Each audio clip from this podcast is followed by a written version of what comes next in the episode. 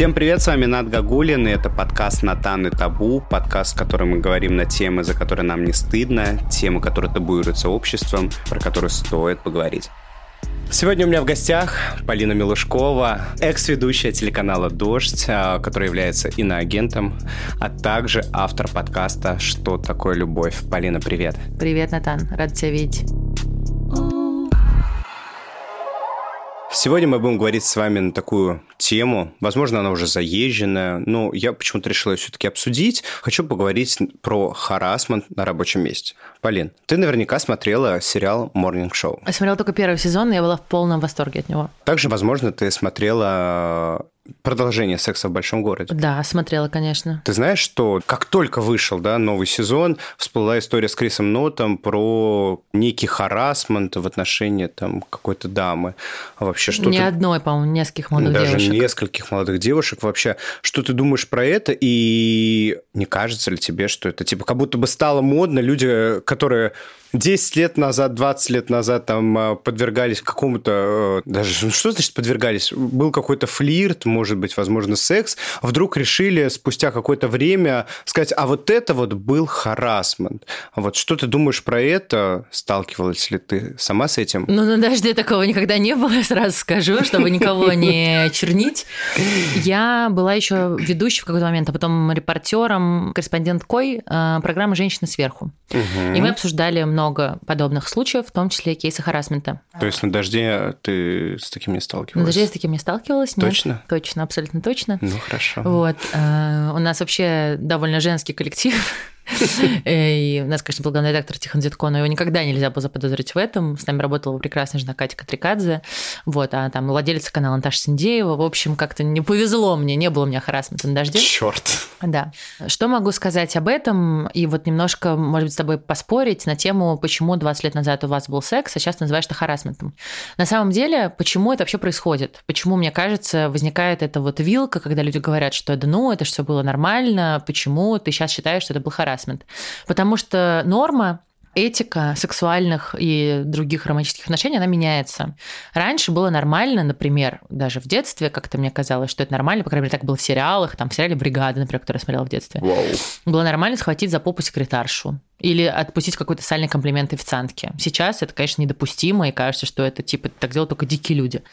Так как норма изменилась, тогда это действительно было нормой. И, возможно, тогда какой-нибудь там Вайнштейн, который спал с актрисой за роль, это было нормой, и все были на это согласны, потому что это было нормальным. А ты точно продюсер?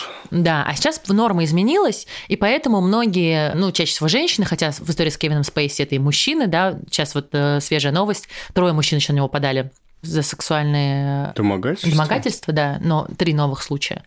И, скорее всего, он уже час не отвертится, да, то есть не только женщины, но и мужчины подвергают сексуальным домогательствам. И часто люди проходя какой-то, ты как психотерапевт, думаю, тоже ты должен знать, часто люди, когда проходит какое-то время, они понимают, что это было насилие, uh-huh. или это был абьюз, как, например, многие, там, не знаю, женщины, мужчины, которые были в абьюзивных отношениях часто понимают это только выйдя из этих отношений. Угу.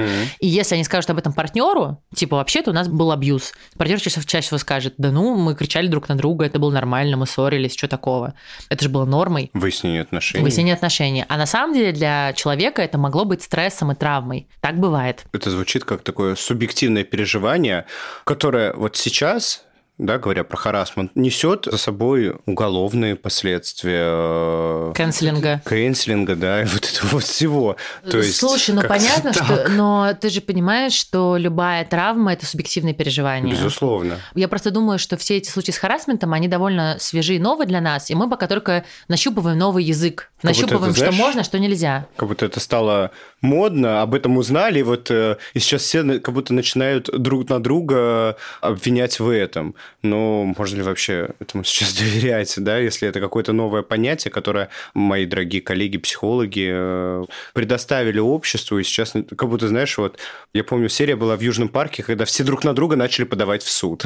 И тут, знаешь, такая история, как будто все друг друга начали обвинять в харасменте. Вообще, что можно считать вообще харасментом? Я в этих случаях э, против, ну, сложно сказать против, Но то, что точно для меня грань, которая невозможна, это изнасилование. Мгм. Изнасилование и физические телесные повреждения. Вот для меня это понятная история, что вот на улице до тебя там докопался дяденька в плаще, было какое-то насилие, да, когда ты к этому был не готов, а когда вот люди там, работали вместе, у них были какие-то, может быть, отношения, а потом спустя какое-то время они обвиняют друг друга. Слушай, ну тогда давай друг вернемся к сериалу человека. The Morning Show, который, Да. мне кажется, отлично это показывает. Собственно, Мгм. там вот была история с юной темнокожей девушкой Да.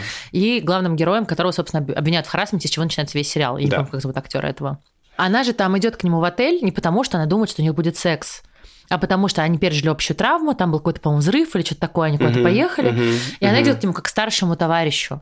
И когда он начинает к ней э, приставать, она просто замирает, потому что она не понимает, что ей делать.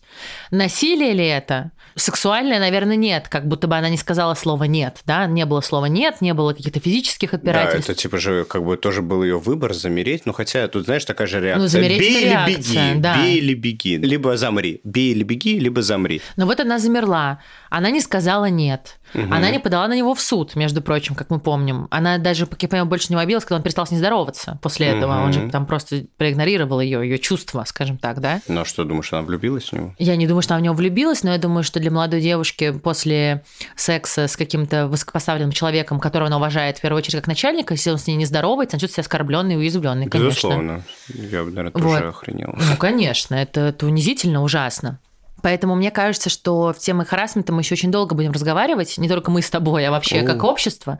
И это правильно и нормально, потому что, например, сейчас можно еще говорить про большое дело Джонни Деппа и Эмбер Хёрд, которым наблюдает, мне кажется, весь мир. Там просто трансляцию смотрит миллион двести тысяч человек. Например, Евровидение смотрел миллион человек. Евровидение, да, это вся Европа. Тут суд смотрит миллион двести тысяч человек только одномоментно. То есть, понятно, что люди там досматривают, обсуждают и так далее. Я, кстати, вообще не в курсе. Может, посвятишь? Ой, ну там вообще сложно что-то посвящать, потому что там огромное количество всяких деталей. Но, как я понимаю, у них то, что называют, были просто очень плохие отношения. Они Мгм. употребляли, они бухали. На этом фоне они по-разному там дрались, срались, э, били вещи и так далее.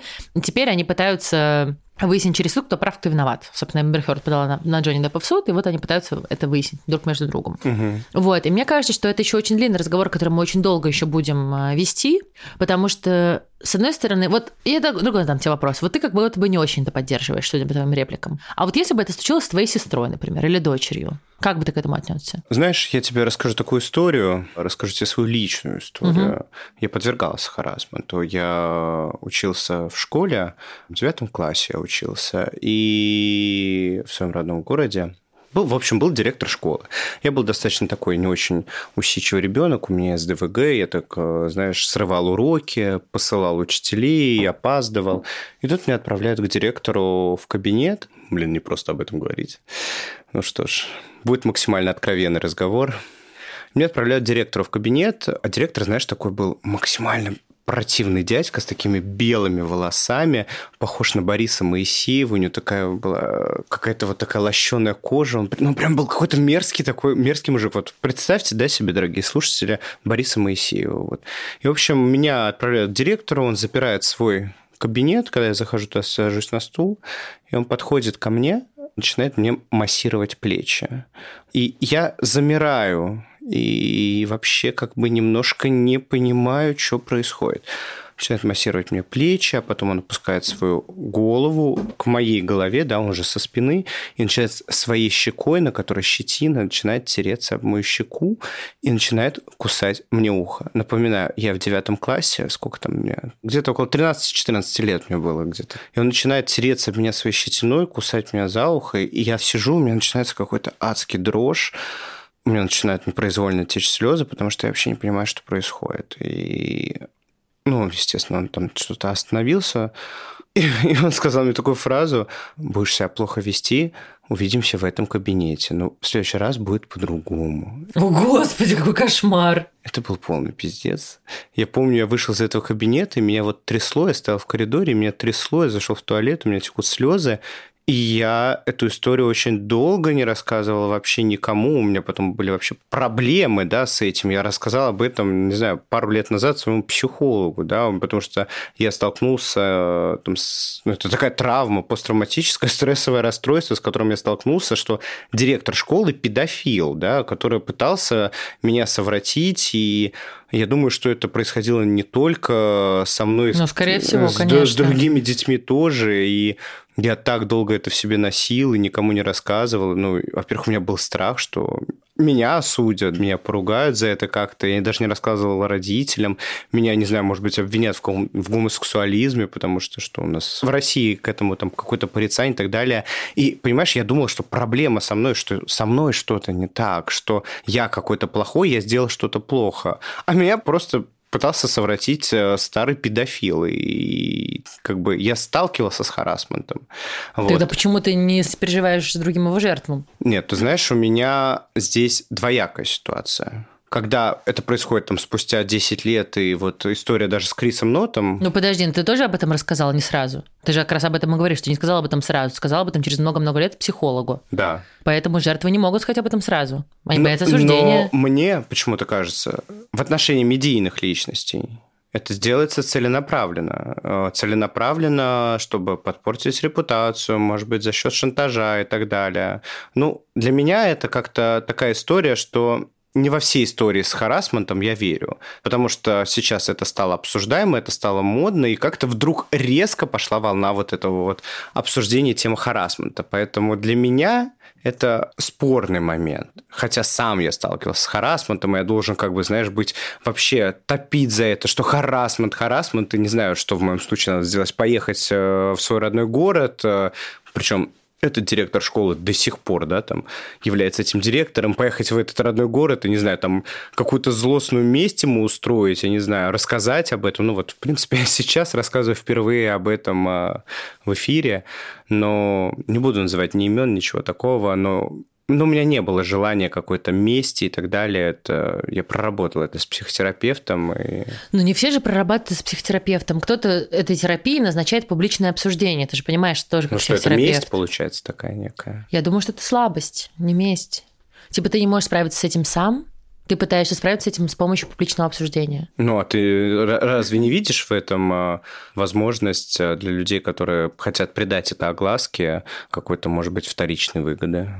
Разве нет? Вижу, но я считаю, что жертв нужно поддерживать. Безусловно, я вообще... Ну, а ты сейчас говоришь, что нет. Нет, возможно, меня неправильно поняла. Я не говорю о том, что... Значит, же- все сейчас неправильно поняли. Потому что ты сейчас говоришь, что все жертвы харасмента пытаются нажиться на этом. Нет, я говорил про медийных личностей. Ну, Я- про медийных личностей, да. Нет, я допускаю вероятность того, я говорю, для меня это спорный момент, что часть людей, которые подвергались харасменту, возможному, да, с медийными личностями, возможно, это делают целенаправленно и специально. Но я ни в коем случае не говорю о том, что не надо поддерживать людей, которые с этим столкнулись.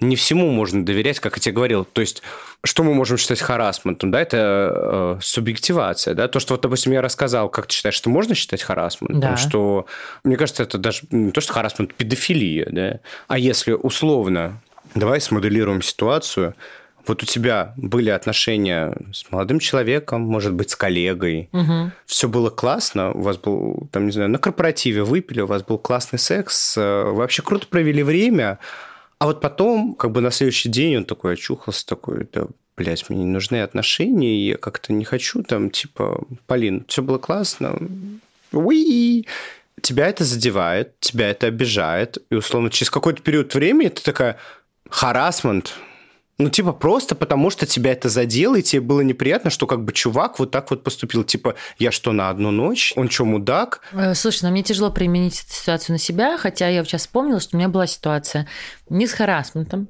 но с его попыткой. За мной ухаживал начальник. Он был женат, он мне не нравился. В смысле, мы с ним дружили, но не то, чтобы у меня была какая-то к нему там страсть, да, или Мгм. там...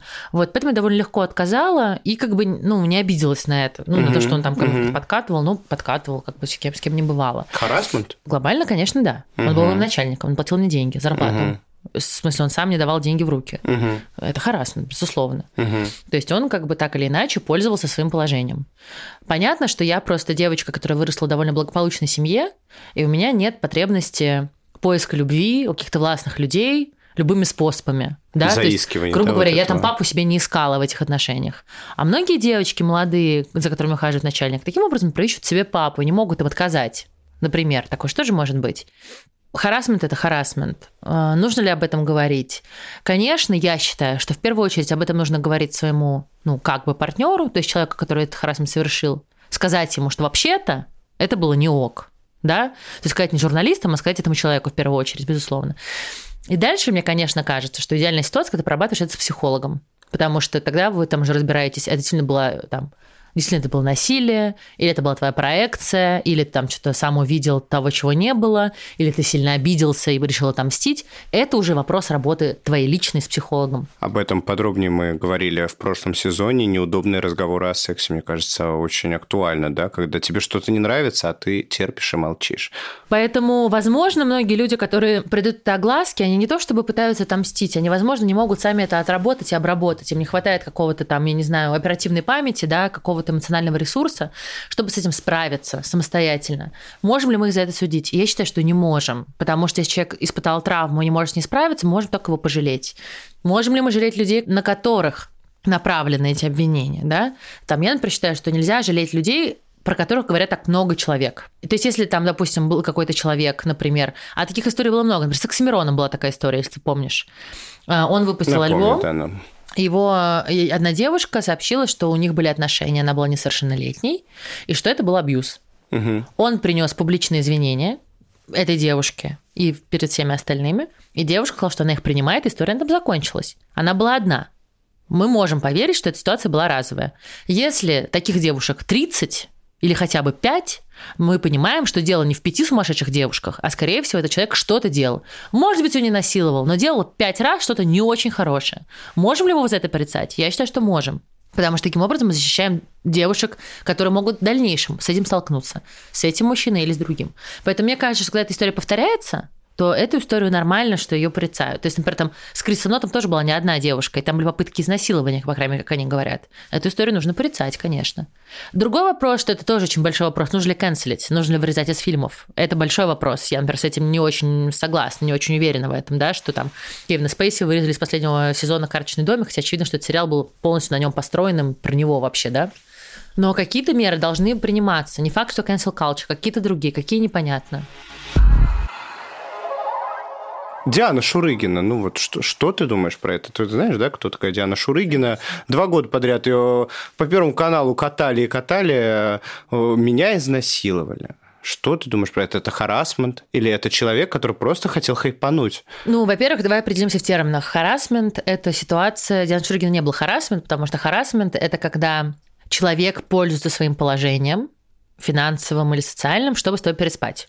Как я помню, у Дианы Шурыгиной был какой-то другой кейс, там просто какие-то были парни и девчонки молодые, как бы там не было никакого начальства, грубо говоря. Поэтому это уже не харасмент. Не, харасмент. Я даже сегодня перед выпуском с тобой в Википедии решил прочитать, правильно ли я понимаю. Ну, давай, а, зачитай нам тогда. И вот что нам говорит Википедия по этому поводу, что это приставание, поведение человека, причиняющее неудобство или даже вред другому человеку, нарушающее неприкосновенность его частной жизни. То есть, как бы оно достаточно Ну, по, по такое- мнению Википедии, да, довольно широкая, согласна. По поводу Дианы Шурыгиной, я считаю, что это довольно показательный кейс, потому что мы впервые заговорили об изнасиловании на телевидении. Это очень важно. Мгм. Потому что до этого в изнасиловании всегда были сама виновата. Всегда. Теперь появилось какое-то двоякое мнение. Я не знаю, насколько честный человек Диана Шурыгина. И мы Мгм. никто не знаем этого. Хотела ли она за этим заработать или найти себе какого-то богатого инвестора, я не знаю. Но у меня был показательный случай. У меня есть младший брат. Так. Когда была Диана Шурыгина, сколько было лет? Пять назад, наверное. Ну, где-то так, да, Ну, наверное. ч- там, 4-5 лет назад. Ага. Ему было лет 13-14.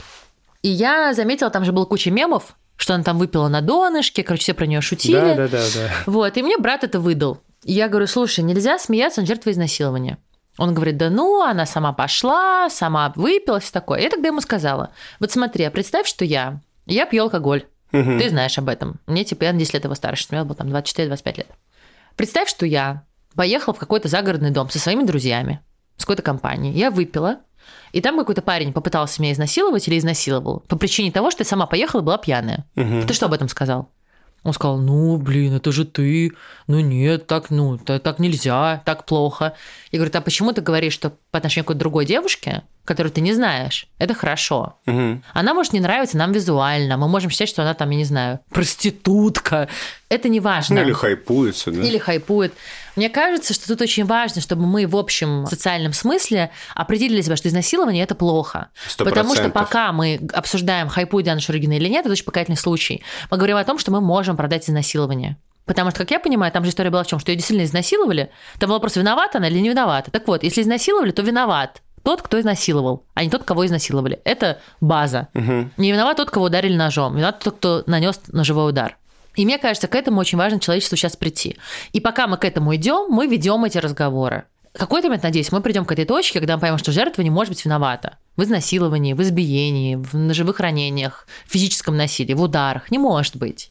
Виноват насильник, убийца и абьюзер. А что, если это спровоцировано? Только сегодня с пациентом смоделировала ситуацию, э, говорили на тему, да, кто там, кто прав, кто виноват. Вот э, живешь ты в браке, да, с э, своим любимым мужем. Мгм. Вот э, как-то в одном из моих выпусков говорила, что влюблена я была в другого человека, а с другим мне было тоже прикольно, он классный. Да. И вот этот вот человек, которого ты влюблена, уводит тебя из семьи. Представим, что вот тот партнер это твой муж. Ну, из Уво- отношений, у- Да, уводит Ну, тебя да. из отношений. И ты прям порхаючи Мгм. уходишь. Вылетаю. Вылетаешь, да, в новые отношения. А человек, которого ты бросила, такой, типа, недоумевает, какого хрена, какого черта, он безумно тебя любит, ты Мгм. смысл его жизни, у вас там целеполагание, планы на жизнь.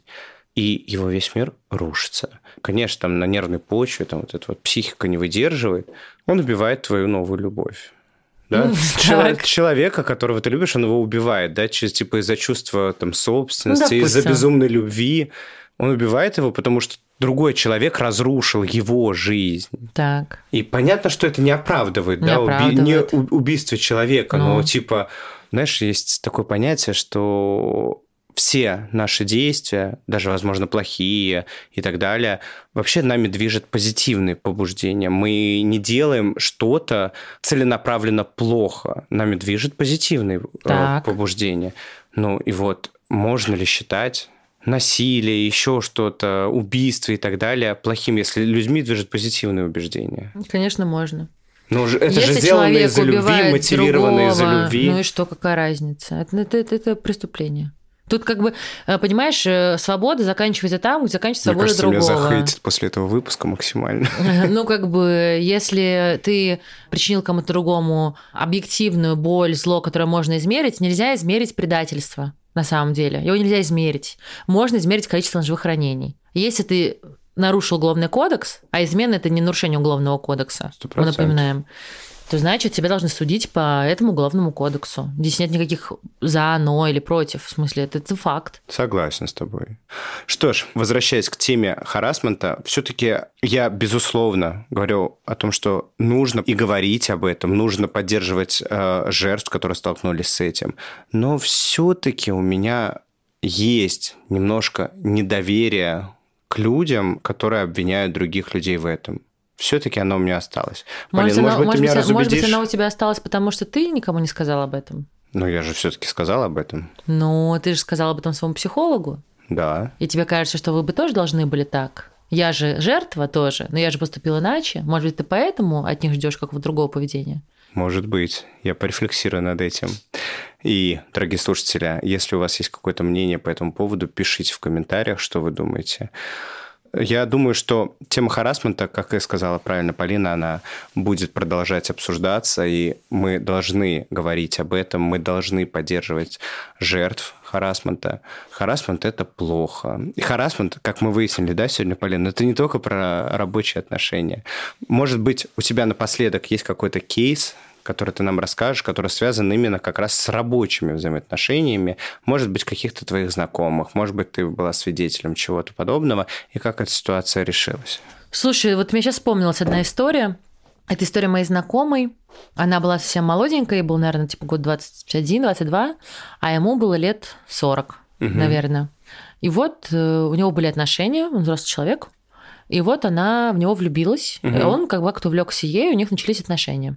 При этом его отношения со взрослой женщиной, ну, как бы со своей ровесницей, с партнершей, не прекратились. Мгм. И в итоге этой девочке пришлось уйти с работы, потому что она поняла, что она иначе не может закрыть эти отношения. Она, кстати, ни в чем его не обвиняла и не обвиняет по-прежнему. Они вообще сейчас дружат, насколько я знаю. Хотя их отношения закончились. Но вот она не справилась с этим. То есть она не справилась просто находиться с этим человеком в одном рабочем пространстве, получать от него задания, там какие-то приказы, да, и так далее. И мне кажется, это еще тоже очень сложный момент, вот как бы, грубо говоря, когда у вас есть даже не насильственные отношения, а просто отношения, да, вот когда у вас есть иерархия, это же тоже очень сложно. Например, когда эти отношения заканчиваются, что делать тому, кто ниже, да? Вот эта девочка приняла решение уйти, слава богу, и было куда уйти.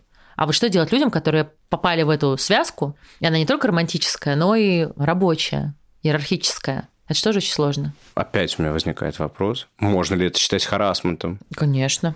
Она для себя решила, что для того, чтобы не продолжать взаимоотношения с этим человеком, я просто уйду. Хотя она же любила его. Но ты же понимаешь, что же она был- у них- потеряла работу из-за того, что он ее начальник. Но это же был ее выбор.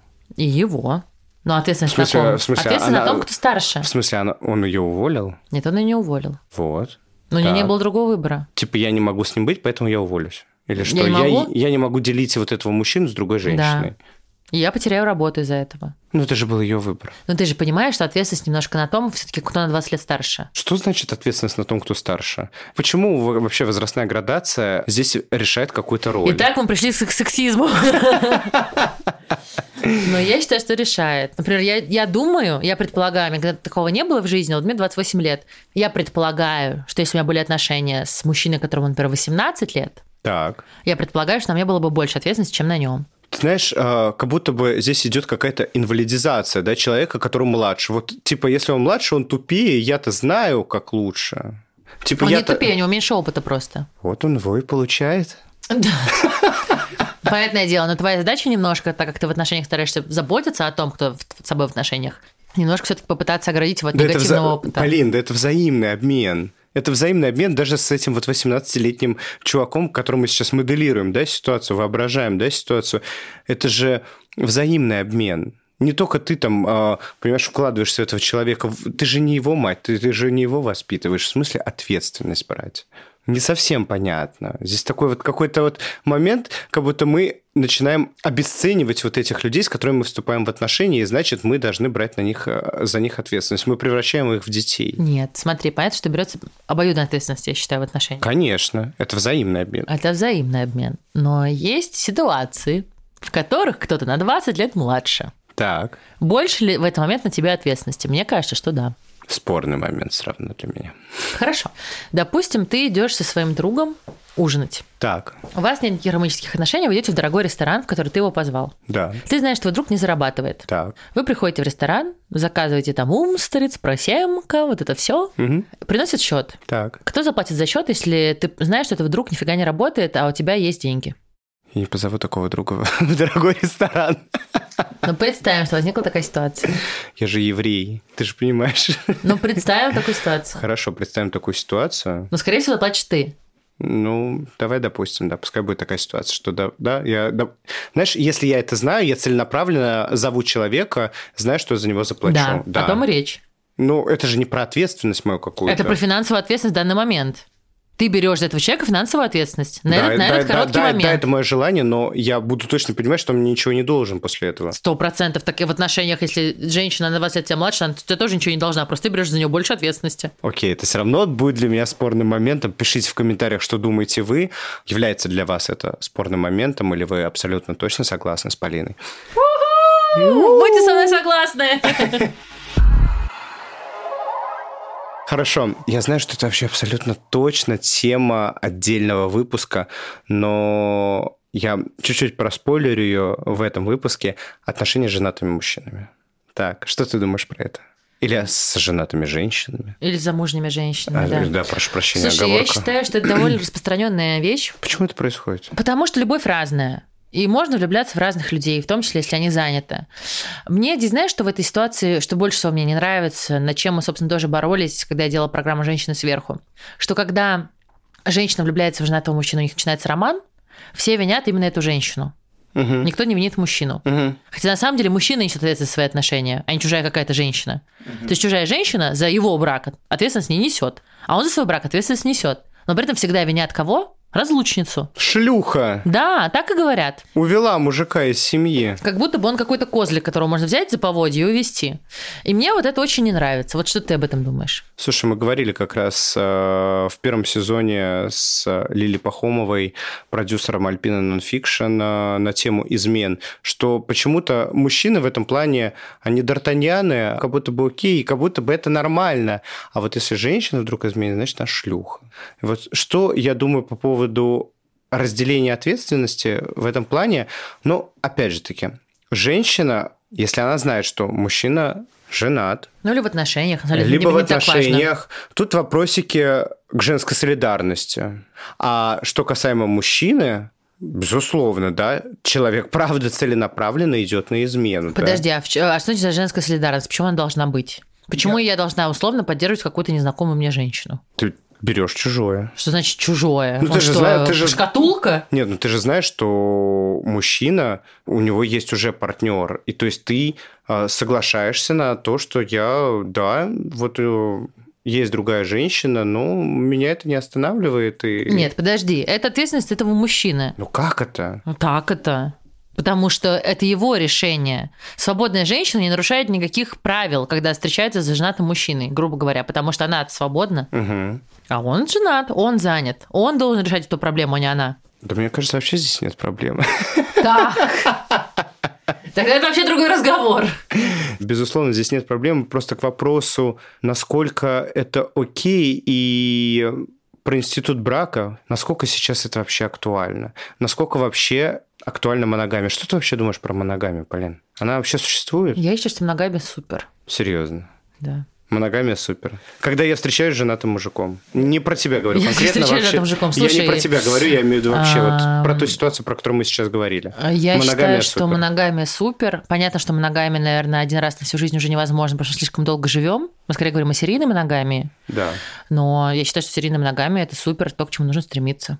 Может ли считаться, что отношения с женатым мужчиной – это возможность построить с ним серийную моногамию и помочь ему закончить прошлые отношения? Ну, это слишком большой, знаешь, такой э, пафосный довольно тезис, типа я просто ему помогаю, он просто без меня не справится. Но глобально могут ли строиться отношения с мужчиной, который был в отношениях? Могут, мы знаем миллион случаев, уверен, что ты тоже Да, знаешь. Блин, я когда- живу в этом. Когда Только что это пережил. когда люди уходят от своих партнеров и строят новые отношения, так бывает, и вот, этом вот, тоже мы это говорили- об этом говорили с тобой в прошлом выпуске. Абсолютно точно то же самое произошло со мной. Ну вот, видишь, ничего же не произошло, в смысле, ну, прошло все хорошо, так тоже бывает. Да. Это какая-то русская штука на самом деле про то, что Ценности вот эти вот. увела. Это знаешь, как фильм «Любовь и голуби». Да-да-да-да. Проститутка. Слышь ты, да, сучка, Да, крашеная. крашеная. Вот это все про это. Это ведь она. Да, это ведь она. Поэтому мне кажется, что отношения, вот э, то, о чем мы говорили в прошлом выпуске с тобой, любовь такая разная, Мгм. и отношения такие разные, и такие разные истории, такие разные судьбы, такие разные случаи, мы такие разные, все, что мы не знаем, где действительно наша любовь, где действительно тот самый и так далее. И иногда мы можем встретиться друг с другом в неподходящее время. Так тоже бывает. Нужно ли там, например, поддерживали женщин, которые, типа, знаешь, вот у меня есть знакомая, которая лет 20 в отношениях с женатым мужчиной. Поддерживаю я ее? Наверное, нет. Потому что понятно, что она уже не будет с ним. Ну, потому что если 20 лет он был не с ней, то это странно. Но если вы влюбились, и так получилось, и там, условно, прошел год, и ничего не произошло, наверное, нужно уходить. Это правда, значит, значит, не получилось. Этот пазл не сошелся. Если вы сошлись, и там часто люди уходят из семей, и тоже говорят мужчины, типа вот мужчина уходит из семей, да куча женщин уходит из семей, с кучей детей и так далее, бывает по-разному. Если так получилось, ну блин, да позвольте вы себе это, ну так бывает, мы все не святые, бывает, что получается не так, как в сказках. Это неплохо, это жизнь, она такая. Просто я думаю, что все мы действительно заложники какого-то шаблона, который пытаемся под себя подогнать как надо, и запрещаем себе думать как-то иначе, потому что ну, в страхе того, что нас осудят и подумают другие, и как будто бы запрещаем себе быть счастливыми. Это отличная точка, мне кажется. Давайте будем счастливыми и стараться не оборачиваться на схемы и шаблоны. Согласен с тобой, Полин. Что ж, всем спасибо, дорогие слушатели. Пишите ваше мнение в комментариях, что вы думаете на тему харасмента, отношений с женатыми мужчинами, женщинами. А сегодня у меня была в гостях Полина Милушкова. Обязательно подписывайтесь на подкаст Полины «Что такое любовь?». И небольшой спойлер, да? Можно, Полин, расскажешь нам, о чем будет твой следующий выпуск? Мой следующий выпуск будет о любви и зависимостях, разных зависимостях, и алкогольной, и наркотической, о том, как это влияет любовь, и на созависимость разными людьми. В общем, мне кажется, это будет интересно. Мне кажется, это очень животрепещущая тема, с которой каждый сталкивался так или иначе. По крайней мере, с трудоголизмом уж точно все сталкивались. Сто процентов. Так что слушайте подкаст «Что такое любовь?», подписывайтесь на мой инстаграм Полина Милушкова, пишите свои вопросики, если у него есть есть, буду рада на них ответить. И спасибо тебе большое, Натан, что пригласил меня. Что ж, спасибо тебе, Полин. С вами был подкаст Натан и Табу. Подписывайтесь на мой подкаст, пишите комментарии, слушайте меня на всех мировых платформах. Поддержите нашу команду, мы стараемся для вас. Всем спасибо, пока.